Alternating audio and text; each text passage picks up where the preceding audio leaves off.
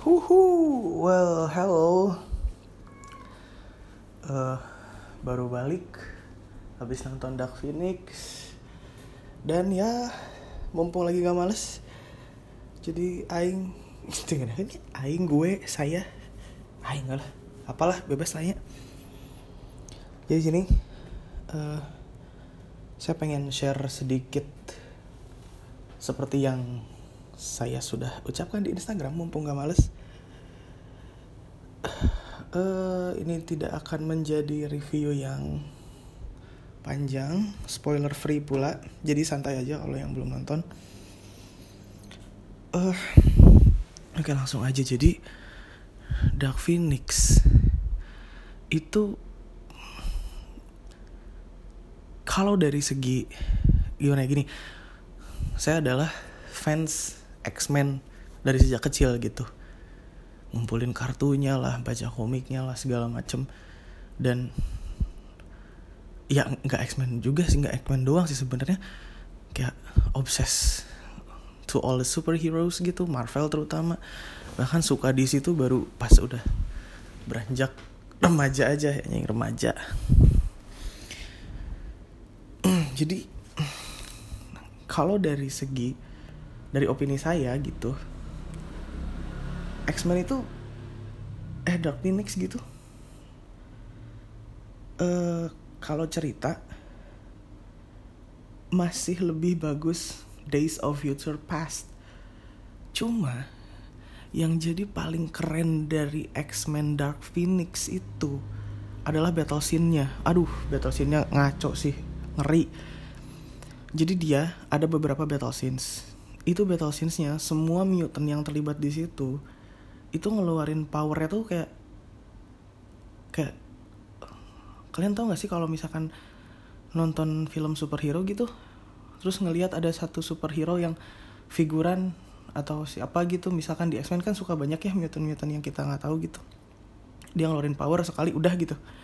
Nah itu mutant-mutant yang figurannya aja dia dapat proporsi untuk memproyeksikan kekuatannya dengan porsi banyak gitu. Jadi kita seru ngelihatnya gitu. Bahwa oh gila nih Newton ini punya kekuatan ini gimana kalau kekuatannya kayak gini? Oh ternyata dipakai gini, gini gitu. Jadi kekuatannya nah apalagi karakter-karakter utama di film itu gitu. Aduh itu keren banget sih. Itu keren keren pisan lah pokoknya mah.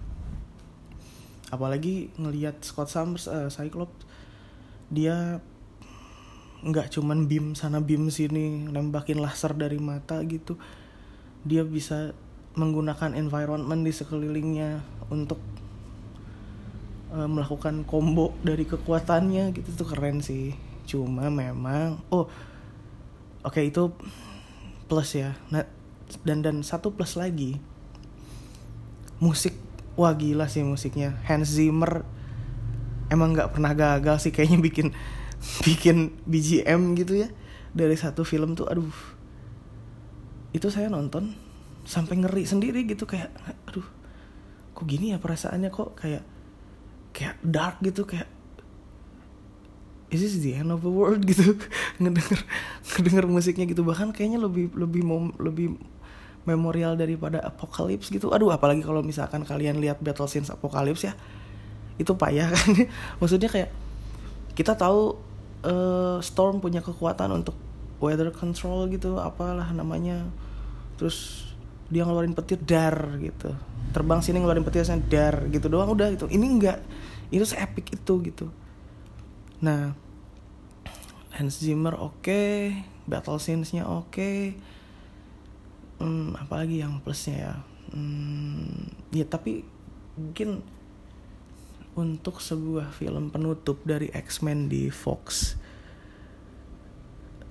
Sayang sekali alur ceritanya. Ya terlepas dari beberapa masalah yang katanya potdur sana sini terus nggak mau apa karena Fox lisensinya sudah ada di Marvel di Disney sehingga nggak boleh ada yang kelihatan lebih overpower daripada Captain Marvel karena Captain Marvel mau ada jadi ujung tombak cerita di MCU gitu. Ah terserah lah itu. Cuma memang kekurangannya ada di durasi kurang lama sebagai sebuah penutup uh, franchise film besar gitu.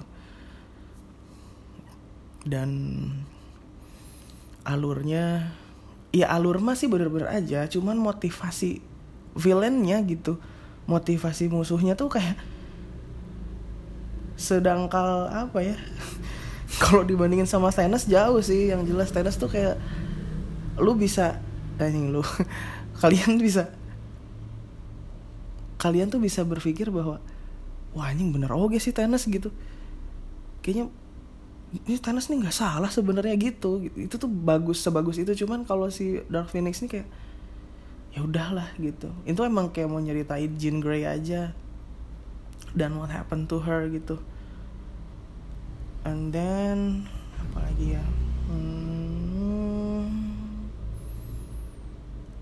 ya mungkin nggak tahu ya kenapa kenapa sutradaranya Simon Kinberg? Biasanya kan Brian Singer kalau X-Men cuman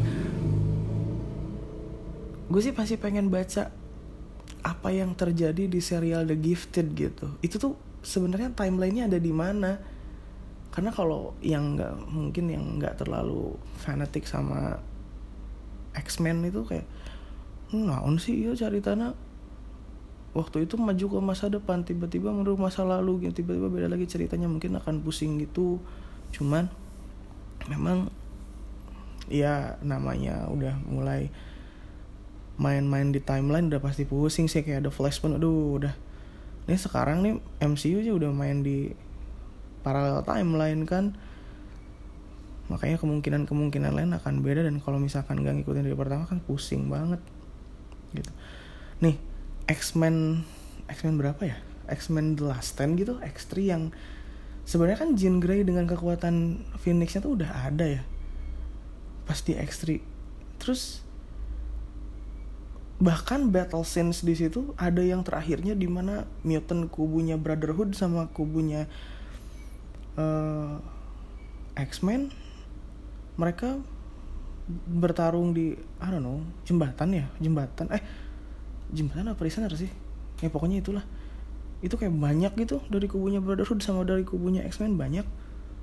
Tapi bat cuman kayak der sana der sini proyeksi kekuatan sana proyeksi kekuatan ke mana ke mana gitu doang.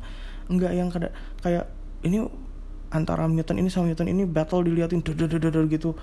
Diliatin detailnya gimana dia cara pakai environment di sekelilingnya untuk ngebantu kekuatan dia itu itu sih yang harus diapresiasi gitu daripada X3 X3 payah sih sebenarnya gitu. Jadi mungkin I don't know one of the best X-Men movies so far? Nggak juga karena Days of Future Past tuh keren. Cuman saya puas sangat sangat sangat sangat sangat puas ngelihat battle scenes-nya gitu. Jadi kalau yang yang udah nonton uh, let me know your thoughts about these movies about these films. Yang belum nonton enjoy it aja karena ya uh, battle scene sama musiknya harus diapresiasi sih. Cuman oh ya satu lagi yang ganjel di di di di, di aingnya di orang gitu. Kenapa semua film X-Men teh kostum sama make upnya tuh kayak ada yang selalu ada yang kayak aduh kalau kalau dibandingin sama serial gitu hampir sama. Kayak bukan film uh, kayak bukan film yang sinema gitu. Make up sama kostumnya. Aduh bahkan kostum X-Men yang terakhir sih ya memang comic related sih comic accurate sih cuman masa sleting doang. Kayak jaket dari gede bagian ya udah sih gitu. Ya yang belum nonton selamat nonton. Enjoy it. Yang udah nonton silakan. Apa ya kasih nggak tahu anchor. Ini by the way selamat datang di oh selamat datang belum angus lah. Pokoknya ya pertama orang nyobain podcast di anchor. Jadi yang udah nonton let me know your thoughts. Gimana sih menurut kalian gitu. Mungkin opini aing juga ada yang kalian setuju nggak setuju nggak peduli cuman pengen tahu aja kalau misalkan kalian punya pemikiran yang beda mungkin akan aing baca juga. Hmm, mungkin segitu aja kali ya. 10 menitnya cukup tunduh aing. Suka kudu gawe deui. Oh eh uh, PMM PMM kapan? Nggak tahu. Karena PMM emang sakeyang nama lamun ke di Majalengka lamun aya kerno terjadi di musik baru pengen orang wawancara terus ini juga ulasan tentang superhero tentang film mungkin. Ya sakeyang nawe lah. Yang penting orang mah pengen ada dokumentasi untuk pemikiran orang gitu. Jadi nanti ketika udah tua teh masih bisa didengerin masih bisa oh dikenang gitu. Pernah nonton ini pernah wawancara ini pernah ngobrol tentang ini gitu coy. Eh ya. Hatu nuhun semuanya. Bye